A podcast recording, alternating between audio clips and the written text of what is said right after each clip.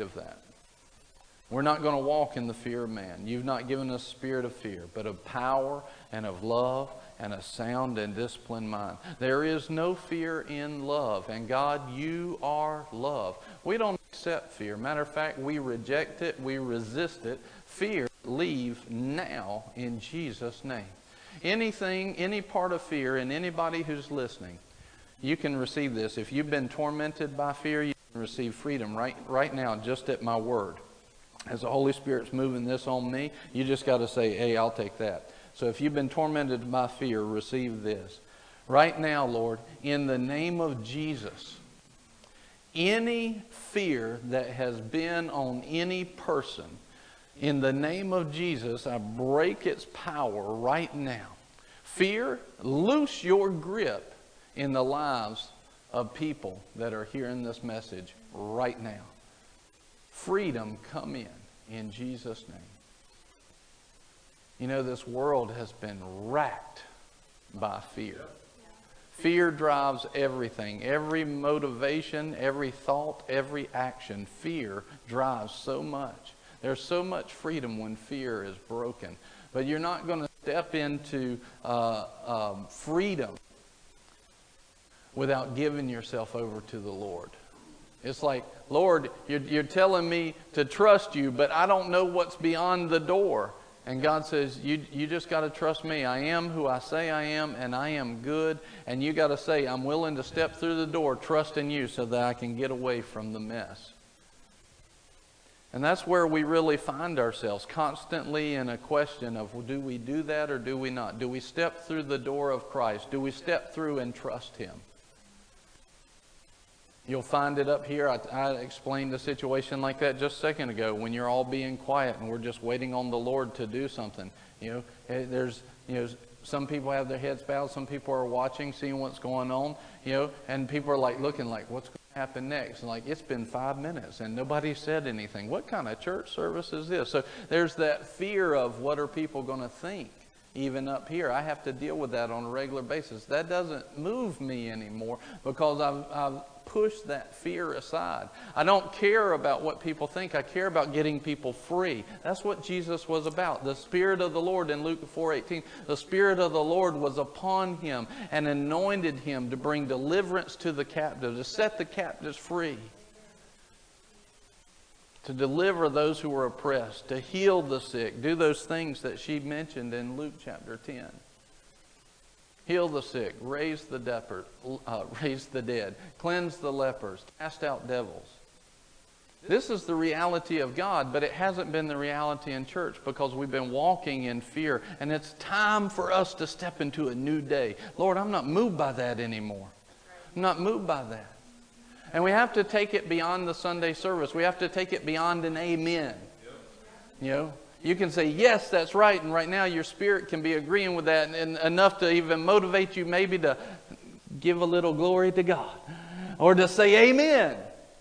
But then it comes home yep. to your life on Monday morning and Sunday afternoon when you are faced with something. You're faced with a, a bank account number or a doctor's report. And that's when you got to say, who do I really trust? Lord, will I step through that door of your trust or am I again going to fall back into fear? It's not the place for it. That's the place for believers to say, Lord, I'm going to trust you. I'm going to trust you. I had a situation, this was really one of our breakthrough moments. I was telling somebody about it. Yeah, we, in, um, we've been talking last week. We'll, we'll, probably go over announcements later. Let me, let me tell you just the one thing that's very important. This afternoon at 4 p.m., uh, Brother James Jacobs from India is going to be here. This man has seen more stuff than most of us have ever seen put together.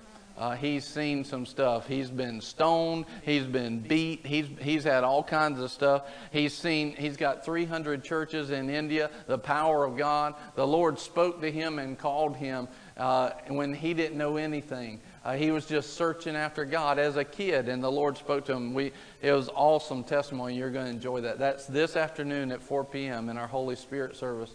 And come. Don't expect that it'll be over in an hour and a half. Just come. Uh, when does it end? It starts at 4 p.m. Well, I know that, but what time is it over? Um, it starts at 4 p.m. We're just giving our time to the Lord. It starts at 4 p.m. You can decide to say, Lord, I'm giving you my time or not. And when He's done, we'll be done. But it starts at 4 p.m. Amen. So that's the big announcement. We've been talking about, you know, uh, from lack to abundance.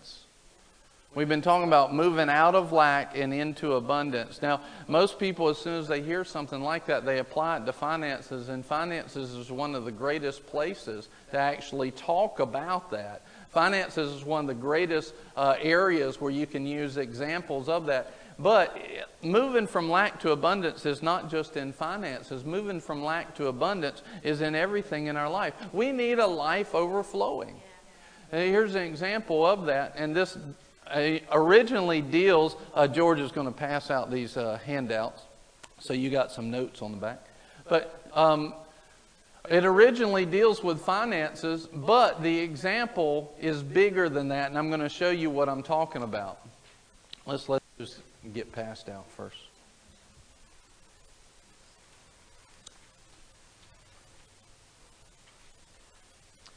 I tell you, the anointing was on that Waymaker song. As soon as you started singing that, I was I was still back there. I felt I was like, whoa. And then I heard commotion, and I was I knew the Lord was moving. I'm like, I'm back here. I'm coming out. Glory to God. Man, the anointing was on that. I don't know if y'all are planning on singing that tonight, but I might suggest it. Amen. So I had a situation some time ago um, when Nicole and I were first married in 1999. Uh, we started going after the Lord. We moved into a new home. We moved to Polkton from Greensboro. That was a big culture shock. And uh, if you know where you know the size of Greensboro and the size of Polkton, you understand. And um, I didn't know you could roll up streets in the night like they did down there. like everybody, there's nobody to be found. And uh, Greensboro's 24 7. We could go somewhere and get something to eat. Not in Polkton. It, you go down there, it's like everything's closed. And we, we worked one night, we wanted to work hard, and we were, we were you know, hungry. We'd work, let's push on through, get all of our work done. Then we'll go get something to eat. So we worked hard and everything. We're expecting to go find a place like Greensboro. Mm-mm, mm-mm. That was a mistake. And uh, we found one place, a pizza place, and they were barely open. They were closing in a few minutes. And, uh, but it was big culture shock. But down there, the Lord really met us. We were obedient to move. And when we did, we found that God was waiting on us. And uh, we had a love for God. Man, He just started growing us up in Him, and we started growing together, equally. It was awesome. But one of the things that happened was this. Um, we were seeing the power of God move. I just always believed that God could do more than I could ask or think. I just believed that even as a kid. And uh, as a kid, I would apply that same faith. And uh, even at that level, we were seeing the power of God. We were seeing miracles and healings on a regular basis. Not as much as we have now, but it was on a regular basis. We were seeing that. But one area we were really struggling in was finances uh, because I think at that time we were married, and was it 15 or 18 that we were below? 18. So we were below 18,000 a year with both of us. Is that right? It was okay. That's what I okay. So it was below 15,000 a year. That's why I asked you so you can straighten me out. Amen. So when we when we started out, we earned less than fifteen thousand a year between the both of us. No kids yet, but still, how many know that ain't much? That ain't much. And but we were hungry for the Lord, and even during that time, God had planted us in a church. We were in Polkton. God planted us in a church in Rockingham and we had a big Ford Bronco, like the V8 big, er, yeah, Ford Bronco. So anyway, it go, yeah, it was her truck. Big girl. so anyway, but the church that we attended, and we weren't the kind of people that just goes every couple of weeks. We were there. If the doors were open, we were there. But the church, 45 minutes away. Well, man, that was 10 to 20 bucks of gas every time we went. But that's where God planted us and we committed and we honored what God had done. And so we ended up going, but man, we were living paycheck to paycheck. I mean, it was just ugly. Our finances were ugly. And, you know, faith comes by hearing, and hearing by the Word of God. And so when uh, one of the things that started to happen was I thought, well, I know some scriptures about healing. I know some scriptures about uh, you know restoration. I know some scriptures about protection. We were walking in those things, but what we weren't walking in was uh, abundance in our finances. We had abundance in other areas of our life, but not in that one. And so, obviously. And so we said, well, you know what we need? Faith comes by hearing, hearing by the word. We need to get in the word on some financial abundance.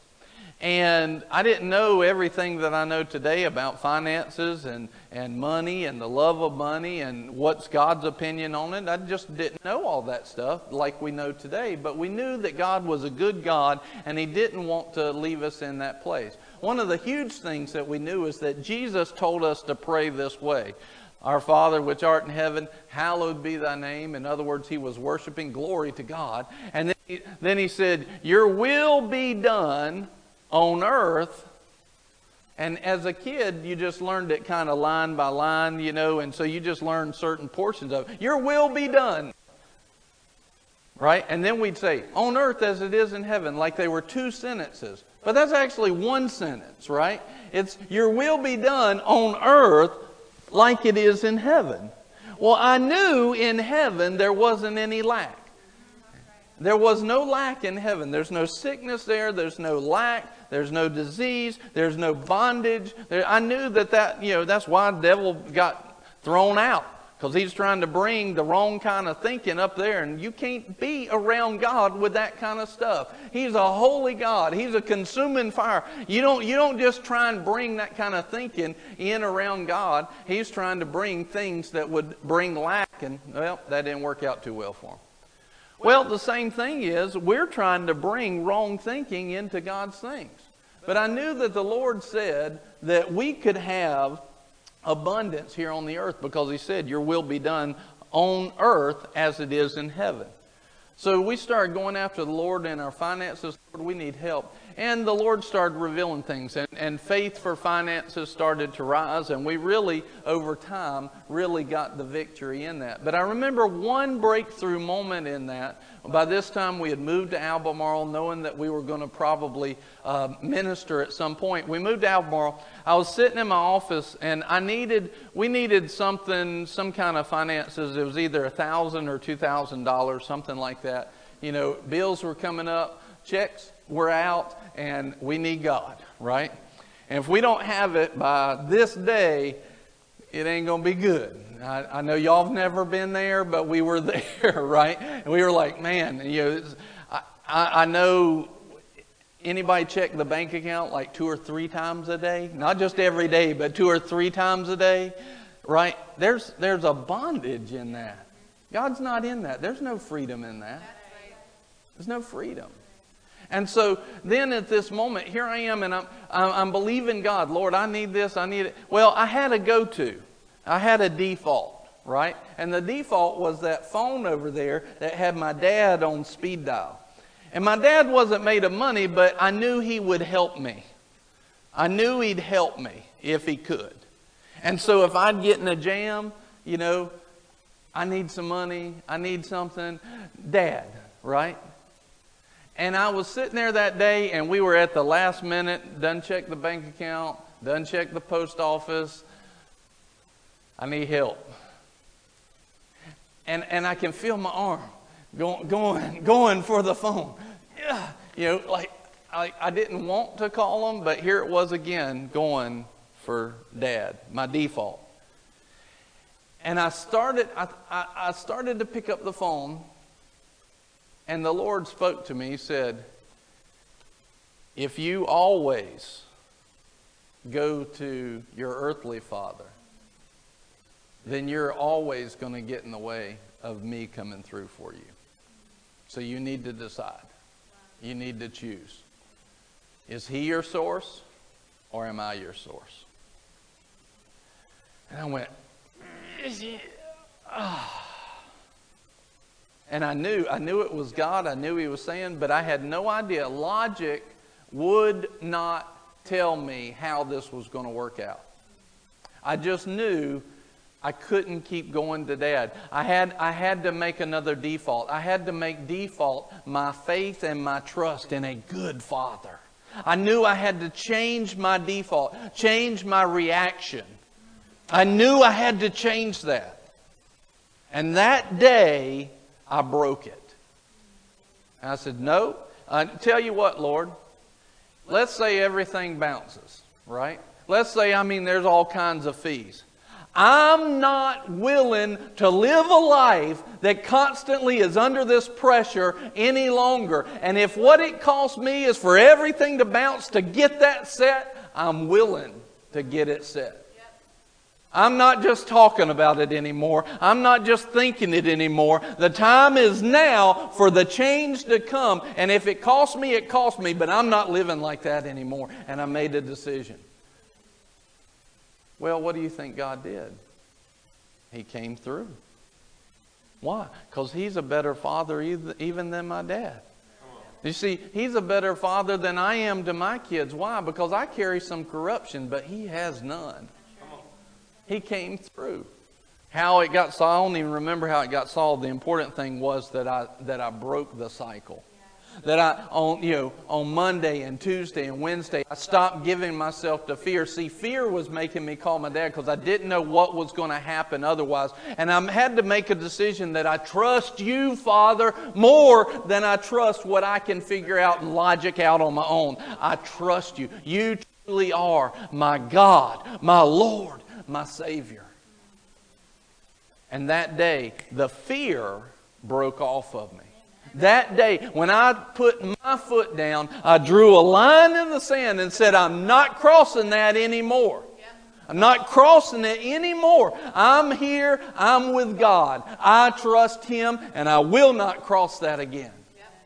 Well, you know what happened? That day, something broke in the finances. That day was a marker. And there were other there were other hurdles that we had to jump over to really step into it. And still to this day, we're still we're we're better than we've ever been before. But at the same time, I know that there's still stuff I've got to unwind in my head and I've got to renew my mind to step into the things of God. Earlier this year, we did a series that the Lord told us to do that says, uh, Bye bye debt and hello abundance. Bye bye debt and hello abundance. At the end of that, you know, the Lord had drawn us into a fast corporately in January. At the end of that fast, the Lord spoke to me and He said this When you come to the end of this fast, I want you to step out of that fast, and the Sunday after you're done, I want you to pray that supernaturally debt would be erased. That was in February. So now we're in September, right?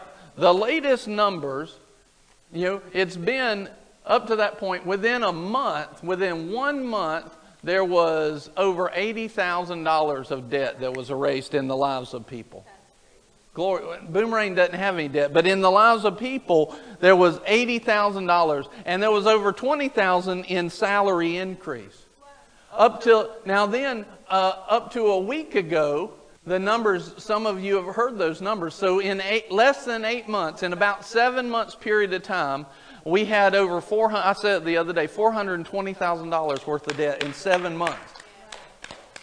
And the increase was around, I think, 40 something thousand in salary, yearly salary. Let me, does that not change lives? In Jesus, in Him, we live and have life overflowing. We move. We, we get set by in motion and strength to carry on in motion. In Him we live and move. In Him we have our being. In Him things come to be. Answers come. The plan comes. The solution comes. A lot of people sometimes don't understand what happens down here at the altar, but it's in these times when the Holy Spirit and the anointing of God is moving on people that all of a sudden they get a solution. Sometimes they can put it into words. Sometimes they just know something changed. Sometimes they don't feel anything, and yet life is different. The other day, uh, Paige at the building dedication, she said, I don't know that I felt anything except just the joy of the Lord on Wednesday night. Is this right? And then, but you woke up the next morning and it was different, right? That's the way God is. We just trust Him to be God. Well, just found out last week those numbers aren't good anymore. They're bigger. So now, within eight months since we prayed that prayer, there's been over $677,000 worth of debt supernaturally erased in the lives of people. That's life changing. There's over $76,000 of salary increase. Glory to God. Now, here's the question Is God a respecter of persons? No. If He'd do it for the people that I'm talking about, people in this room and partners with the ministry, if He'd do it there, will He do it for you? Yeah, yeah, absolutely. Would he would he do it for us? Yeah. You see, abundance was not just the finances. Yes, we walked out of that. But the abundance was the love of God and the peace of God and the grace that overflowed when we knew He's my source. Line in the sand, I'm not going back, He's my source. You know, since that period of time, there have been a couple of times where and my dad was doing really good that day when my phone, you know, financially he was doing really good. But he had a couple of setbacks. Well, let me tell you, a couple years after that passed, when I did not pick up the phone, when I stopped making the world my default and I made God my default, all of a sudden, a couple years later, guess what? The phone rings. I get a call, and, it, and it's him, and he's saying, Look, I, I could use some help. Oh man, do you know what an honor that is? What a, this is why we should walk in abundance. The 2 Corinthians 9 8, we'll look at in a minute. It says that we're supposed to have an abundance for every good work. This was a good work. Man, I get to honor my Father on earth. I get to honor Him. I get to be a part of the solution that God wants to bring to Him. Oh, glory. What an honor. What an honor. But had that, would that have been available if I wouldn't have drawn that line in the sand? No. Like I said, it wasn't just, it wasn't just abundance in finances. It was abundance in the freedom that it brought. Man, I was in bondage when I was trying to pick up that phone. I'd hated doing that. I did not want to do that anymore. I didn't want to do that. But yet the freedom of God started to come. And all of a sudden, I wasn't in bondage anymore. I was in freedom. You know, when the phone rang and I picked up the phone, man, I was happy to do that. There was a joy of the Lord that was associated. That, the joy, and not the fear, that's abundance. That's abundance. There's a statement that I'll read you that Andrew Wommack says. Uh, I got it. I'll read it to you next week. But one of the things that it says in there is that Finances actually flow from abundance, but abundance is not just all about finances. It's the abundance of life and life overflowing. How many people in your life here on earth you'd like to move, not just in finances, but in every area, from lack to abundance? You know, God's, God is a God of abundance. I mean, how many, did he just stop when the net was full, when he brought in the fish for Peter? No, he overflowed the net. In Psalms 23, does it say, Oh, uh, the Lord is good, He's my shepherd, and my cup is just about full? And my cup is full to the brim. No, he says, My cup runs over. My cup runs over. My cup runs over. It, the word, uh, the name of God, El Shaddai, it does not mean the God of just enough. No, no, no. It's, he's the God of more than enough. We're not just conquerors, we are more than conquerors. He didn't want to just show us things that are abundant. It's even abundant and exceeding abundantly. He is an excessive God. And a lot of times people have a problem with abundance because they don't really know who He is. They don't understand that His love overflows and His love is bigger than you can handle. His love will overflow you. And it's designed to be that way so that when I start walking in the abundance of His life and the abundance in, uh, of His love, it will overflow on the people around me. And then if it overflows on you, then it'll overflow on the next person and the next person and the next person. This is the plan of God to get so much abundance and overflow that when people walk in the door, only they run into a spilling of the abundance of God. They run into an overflow of healing, an overflow of restoration, an overflow of deliverance, an overflow of freedom, and yes, of overflow even of finances. Yes. We have watched this for years. People will walk in, and if they, they'll walk in, they'll have trouble. They'll either need some healing, they'll need finance, they'll need whatever it is that Jesus has saved them from. And as they sit and the anointing of God starts to get into them, all of a sudden their life just takes an upward track. And as long as they will sit and submit and commit themselves to the Lord and His plan, they just keep going up, up, up, up, up. And that's available for anyone simply by being where God has planted you and having somebody that believes in it and walks in it and will preach like that. That's what Jesus did. That's why when they said, Who is this? Who are you to speak with such authority? Why? He knew God. He knew who He was. And He preached not just in theory, but He preached in a reality. He didn't live life in theory, He knew it and He lived it. And it overflowed out of Him. We need abundance. This verse here is uh, 2 Corinthians 9 8. It says, And God is able to make all grace abound to you, so that always have all sufficiency in everything. You may have an abundance for every good deed. For every good deed.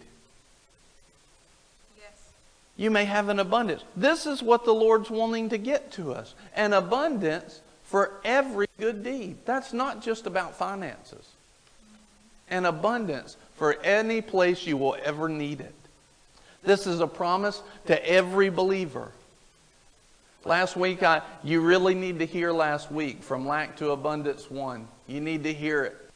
Because we talked about when you get in a jam, what do you do? We talked about the ways of God. The, the Bible says this that the ways of God are holy.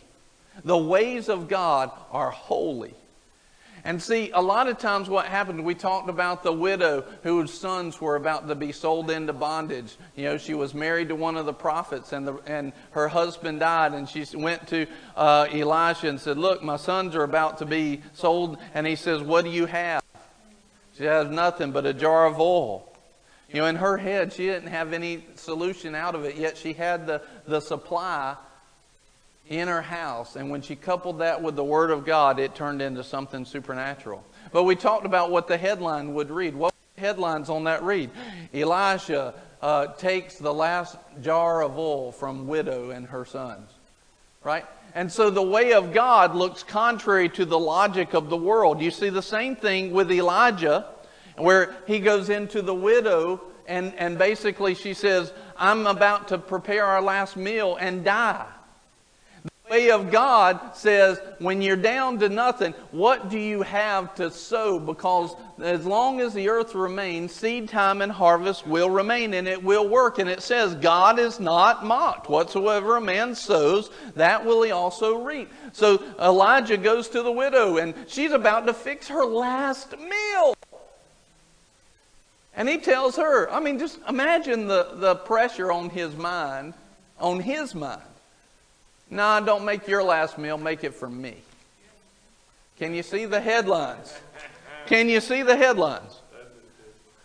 Man of God takes woman's last meal. But see, the way of the world is not going to take you to abundance. The way of God does. And it's not an issue of what the man of God is necessarily asking for, it's an issue of where's your heart. Do you trust God or do you trust the world's default?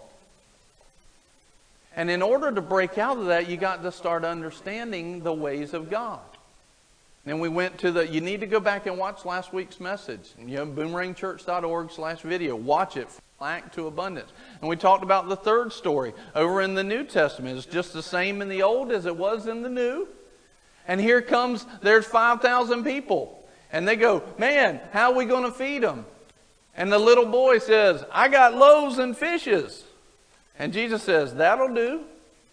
And all of a sudden, the loaves and fishes, when the boy gave the loaves and fishes, it turned into food for over 15,000 people. There were 5,000 men, over 15,000 people is what most people agree was the minimum. Loaves and fishes, his little Happy Meal lunch, turns into a meal for all the people. The principle is the same, the way of God. Can you see the headlines there? Jesus, the Messiah, takes little boy's lunch. But see, in our mind, and even to a newspaper, that does not look logical. But it is a way of God. What happened? What was the end result? The boys in the first story, they don't go into slavery. Matter of fact, they have enough to live on for the rest of their lives. What happens in the next story? The woman and her son, they don't die. They make all the way through the famine and they're doing good.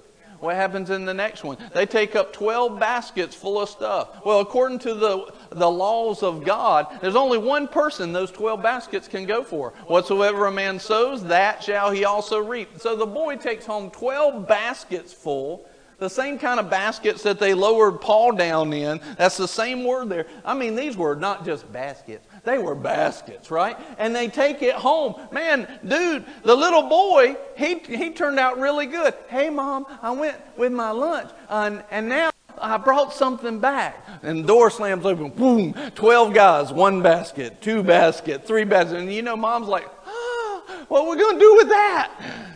But the way of God had been appropriated. They had stepped in, not the world's default, but God's default, and He said, Let me bring abundance. Look at this, this first verse on your handout there. Says this Deuteronomy 8 18. But you shall remember the Lord your God, for it is He who has given you the power to make wealth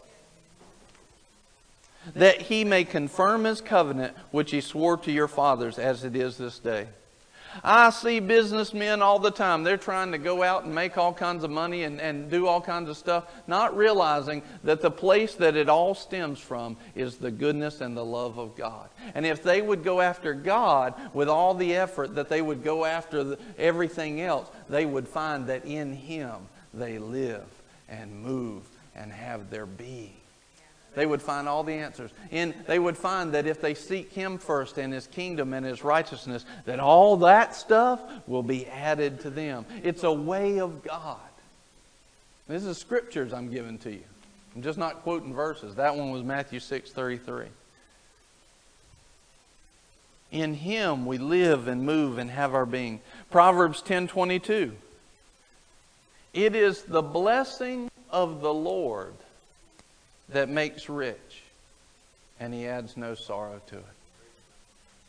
In him we live and move and have our being. In him we live and move. It's the blessing of the Lord that makes rich. It is God who gives you the power to make wealth, to get and make wealth.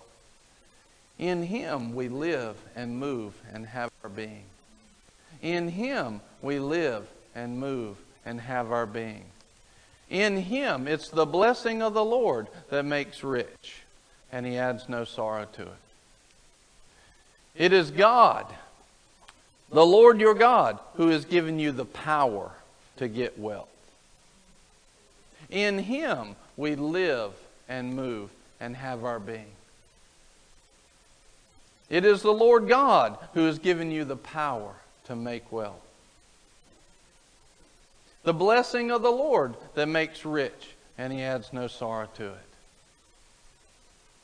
In him we live and move and have our being. The Lord your God who's given you the power to make wealth. The blessing of the Lord that makes rich and adds no sorrow to it, no toil. Now, why are you repeating that so much? Because I, I'm going to keep on repeating it until you get it. It's going to start sinking down in your spirit. And what's going to happen is when you come to that default marker where you, it's time for you to draw the line in the sand and say, Lord, I trust you. You're going to start to go for the world's default, and you're going to hear me in your head going, It's the blessing of the Lord that maketh, rich and adds no sorrow to it. You're going to hear me say, It's the Lord God who gives you the power to get wealth. In Him we live and move and have our being. Just maybe you'll listen to me that day and go, uh, I'm not going to go to that default. Father, I trust you. Today's my day. I'm drawing the line. I'm drawing the line.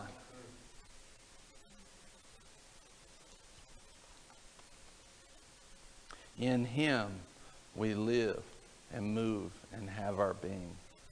It's the Lord God who's given you the power to make wealth. It's the blessing of the Lord that makes rich, and He adds no sorrow to it. That word there, sorrow, that's the same word I believe as toil. Anybody ever toiled for money? the sweat of your brow? This, this is a promise right here to you. The blessing of the Lord makes rich, and he adds no toil with it. A lot of times we're toiling for something we didn't have to toil for. But the world's taught us that that's the way to do it. But see, that's the world's default, not ours. And why does God want you to have abundance? In this that first verse, Deuteronomy 8:18, it says that he may confirm his covenant which he swore to his fathers as it is this day. He made a covenant with mankind through Abraham and said, I will bless those who bless you, I will curse those who curse you. Through you will the blessing come. In Galatians 3:8, it, it says that God preached the gospel, the good news, beforehand to Abraham, saying, Through you all the nations will be blessed. Through you. And see, part of the covenant of God is that the abundance of His abundance would come on you and through you. And through you, through the people of God, would all the nations, all the people groups be blessed. Through you would all the people groups be blessed. Through you would all the nations be blessed. Through you would abundance be. Then he says, I'm doing this so that I'm giving you abundance. I'm giving you the power to make wealth that he may confirm his covenant which he swore to your fathers. He says this in 2 Corinthians 9 8. He says, the last part of that verse, so that you may have an abundance for every good deed. For every good deed. How many people would agree with me that the church has not done what the church was supposed to do? It's evident. It's obvious. Look at the headlines. My goodness, the church has not been what the church is supposed to be. You know what part of the problem is there? Because the church has not known God is a good, excessive, abundant God. And because they haven't known it, they haven't walked in it. And because they haven't believed for it and walked in it, they don't have the abundance to overflow into the good deeds that they are supposed to be. God wants to give it because He wants to bless you, but He also wants to bless the people around you. He wants you to walk in abundance. Father, right now I just ask that you would just, just open up hearts. Lord, in you we live and move and have our being. Father, in you we live and move and have our being.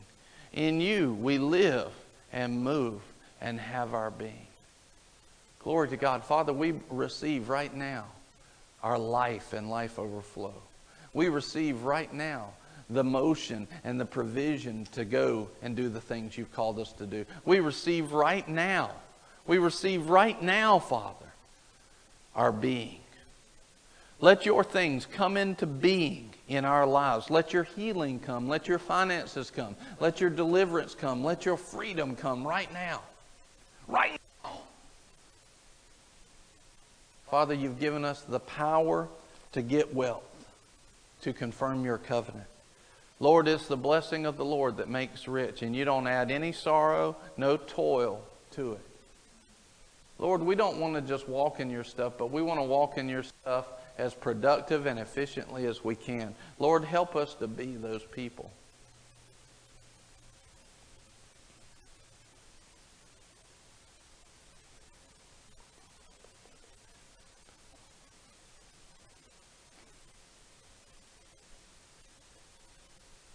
We'll talk about it next week on how, how to actually do this and move into this stuff. It has to do with giving. It's the way of God. Like it or not, it's the way of God. You heard my story last, last week. We needed an end result. I didn't like the way. It wasn't awesome, but that was the way to get there. I'm not going to tell you what it is, but some of you heard it. That's why you're smiling at me. It was a mess. But there's a way of God. You might like it, you might not like it, but if it's God, if God is God, then the ways that He sets up are the ones that work, and the ways that He didn't, don't. And His way to move into abundance is becoming an abounding and cheerful giver. It's right there in those verses that's on your sheet. That's His ways. So right now, just seek your heart and just say, Lord, what do you want us to do? What, do you, what would you have me to give? What I love is, you know, I, I have watched more giving out of the people of God in the last few months, you guys, than I think we've ever seen in the, in the history of the ministry. So this is not like a pull for it. It's just, it's a part of what we do. You know, this is a part of our life. Look right here at this verse where it says uh, 2 Corinthians 9, 6. It says, Now I say this he who sows sparingly will also reap sparingly, but he who sows bountifully will also reap bountifully. That word there, bountifully, means to overflow, but it also means this that you give in a heart of praise. It's a worship. So our giving is not just a giving, but it's a heart of praise. It's a worship. It's, it's Lord, this is how I worship you. Just like when we stand up, and some of you may sing and some of you may raise hand, that's how you worship. His word defines that giving is a part of our worship. It's a part of how we worship God. And here's why. This is why it's like that. Glory to God. Look at that. Giving a heart to give, to even take off shoes, say, Lord, I'm sowing this into the kingdom today. I love that. This is, this is how we do it, how we worship. We say, Lord, what I have and what's, what's in this, this, this money, this whatever, shoes, whatever, this took something. It took a part of my life. When we work hours, we get back for those hours dollars. And, and that those dollars, they represent a part of my life. And it's saying this, Lord, if you would take part of your life and give it to me, I want to take in worship a part of my life and give it to you. Lord, I worship you with this. This means something to me. This is a part of me. And let me worship you with it. And when we do that, all of a sudden we step into the place where abundance can start to flow. It's just like the act of me going to the default in the world was to pick up that phone. When I turn to God and go to the default of God, I turn into a giver.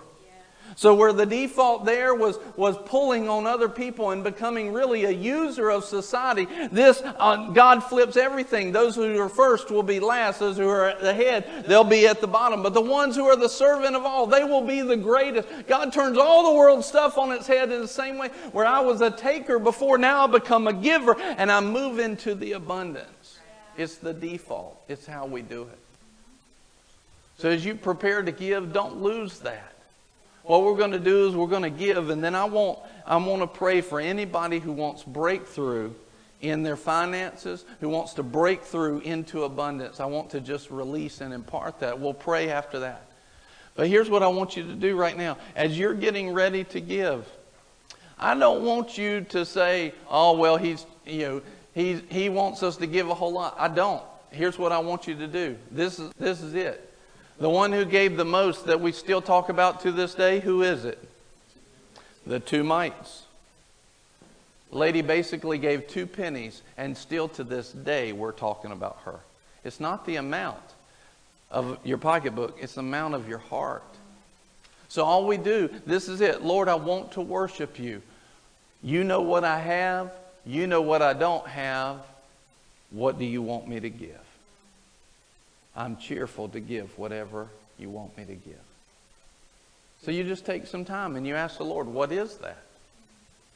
This is how you put down the default of the world and move into God's default. And that's how you move into abundance for every good deed. Do you like that?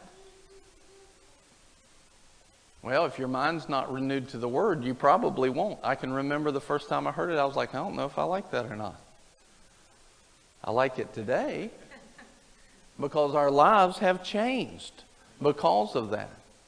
But it doesn't have to do with, it's like what we were talking about. The ways of God are holy. It doesn't have to do with whether we like it or not. It has to do with are we going to move into God's abundance? Are we going to move to Him as a default? That's what it has to do with. Do we, the line in the sand, do we trust God? Like it or not, it's going to work. If God is God, His way is going to work whether you like it or not. But if he's not God, then you would say, I don't trust that. Does anybody need an envelope? Just raise your hand. They'll pass.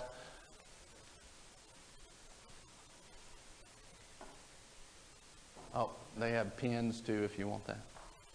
Normally we do offering at the beginning, but because of this, the message, it's important to give in the right heart, to be a part of your worship. See, think about that now. Think about this. Again, with those three stories I said can feel the resistance. Somebody's going, I do not like this message. It may be somebody online. Surely it's somebody online. I know it is. I know it is. But there's somebody going, I don't like this message. It's okay. I've been there too. I have too. Again, is I'm not trying to move for what you think is okay and what you think is normal. I'm trying to move for what God thinks is normal. Like it or not, His ways are His ways. His ways are His ways. And here's the question we have to just decide is He God or not? And here's the other question is He God in my life? Because we can say that He's God all day long. We can say that He is Lord all day long. But here's what it comes down to. When I read in here, do I trust? Am I here? Or am I here and a doer? Because that's the foundation that will not get pushed down on. That's the foundation that won't fall. There's a lot of people that hear that never become doers, and their foundation is built on sand, and their house will fall. The foundation that says, Lord, I see it in your word. This principle is all through the word. I see it, I trust you, and I go after it. Yeah. Lord, I trust you. And that's what it is. Lord, I want I trust your way. I wish you could see my heart right now. It would be awesome. It would really help everybody grab a hold of it. If you could see how much my heart is, I do not care what you give. I just want you to be obedient to the Lord. I do not care. All the bills paid. It's not about that. It's not about that. Why you keep dwelling on that? Because I'm trying to help somebody uproot that wrong thinking so they can start living in abundance. Yeah. It's a spiritual thing that's going on. It's not a it's not a mental thing. When you feel that, I can sense that grip, and it may be somebody watching. Truly, it may be somebody that's watching. I can feel that grip. Somebody, the Lord is wanting you to shake out of that because He's got great plans for you, and you're not going to walk in it. I'll say this. If you, you know, the best thing that we can do is become givers. But if you think that I'm doing this for all the wrong reasons, do not give. Please do not. Do not. I'm, I'm serious. Do not. It'd be better for you not to. But that's the thing that holds people back. You know, when the Lord talks about finances, when He talks about it, He says finances are a little thing in the kingdom of God. And the next thing he says is, if you can't handle this little thing well, how will I in, give to you the true riches of the kingdom? So, see, God has a whole lot of people He wants to move up to be powerhouses in the kingdom of God, but they've never learned how to deal with the little thing of finances. And because of that, they've never walked in the freedom and abundance. And they haven't, they haven't given over that trust. That line in the sand, they keep stepping into logic that the world has taught them instead of going to the logic of an almighty, all powerful God. His word is true. Let every man be a liar, including myself, if my, if my thoughts don't think don't line up with His. And that's the way we have to approach Him. Do we trust Him or not?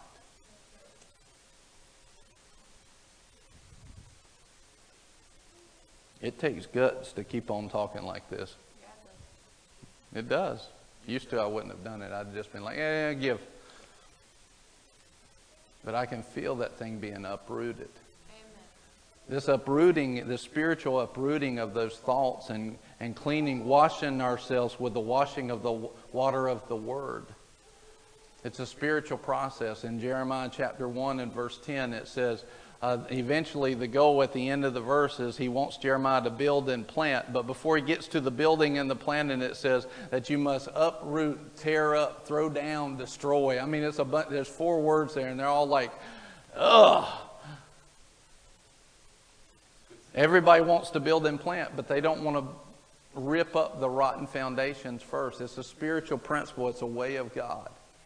And we must give ourselves to the discipline of the Lord and give ourselves to the Word and let Him rip those things up. Some people look at this. I used to do this as well. They'll look at this and they'll say, well, he just keeps on pressing. He just keeps on pressing. Yeah, because there's, a, there's freedom that somebody doesn't have.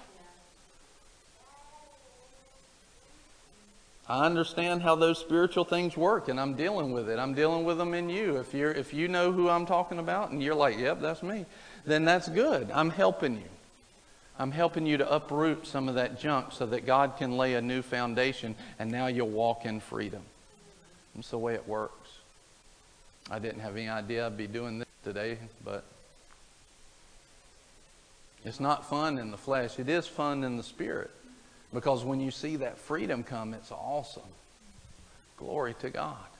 There's abundance coming to people right now. Some people, to see, some people, they're like, they know that this is God's word, and they're like, yeah, that's right, that's true. And they're still like, go, go, go. But then you'll have, you'll have that feeling. There's Hebrews, will you put uh, Hebrews 12, 11 up on the screen, please?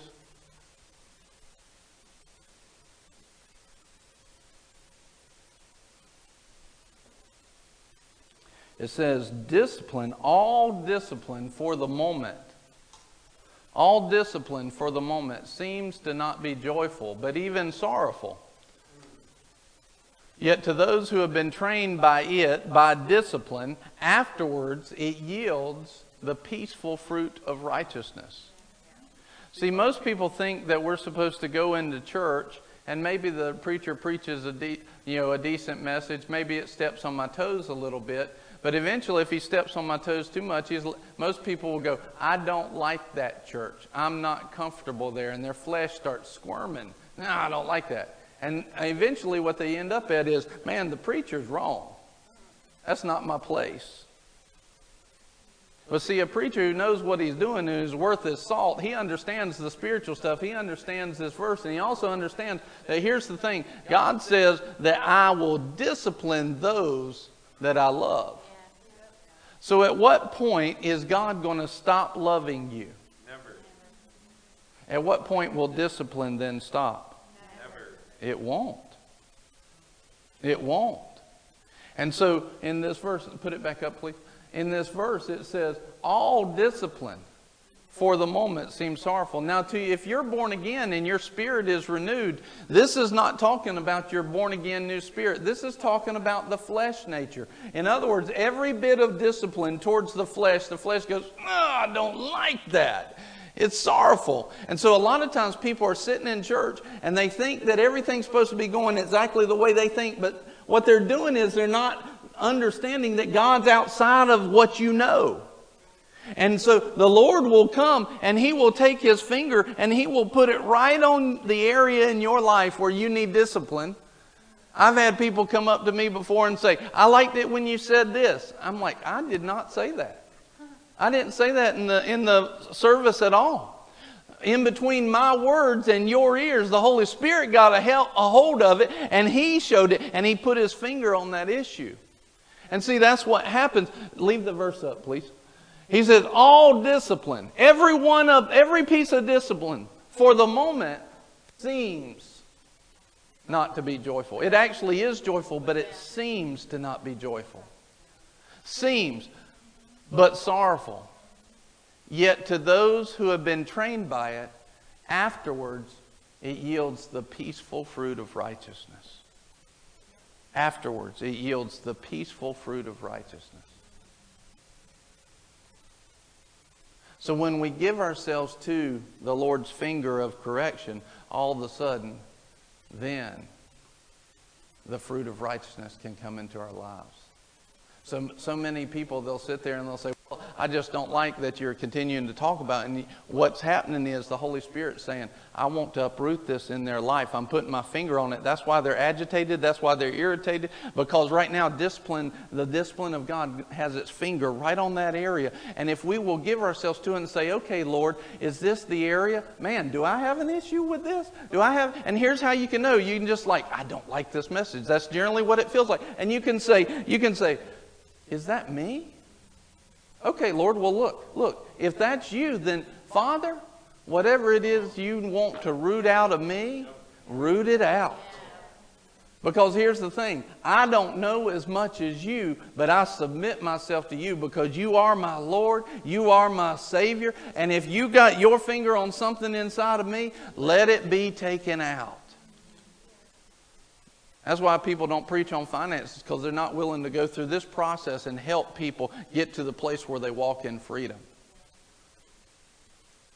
And then people will make one or two choices, just like in Acts chapter 2. The, the, great thing of God happens. The Holy Spirit falls on men, and all of a sudden you've got two different categories of people. One, one group says this one group says, Ah, I want to receive Jesus, and 3,000 get born again. But the other group mock and make fun.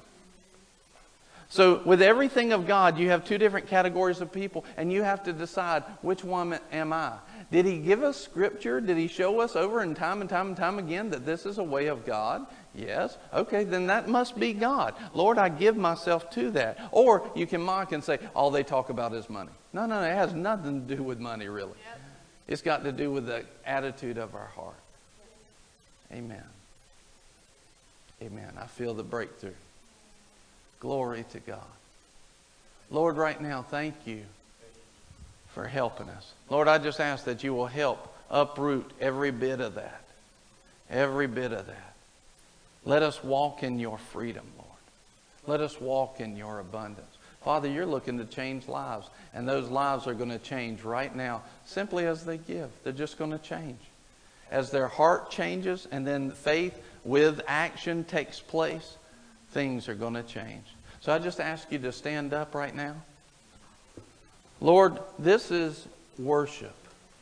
Father, I just ask, I ask you to do something miraculous right now today.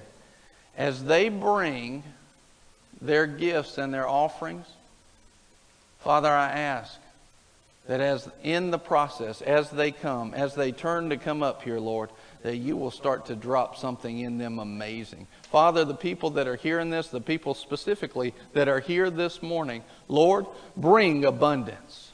Send now prosperity, as your word says. Send now prosperity in their lives. As they move in a heart of worship, Lord, send now the prosperity of God. In Jesus' name.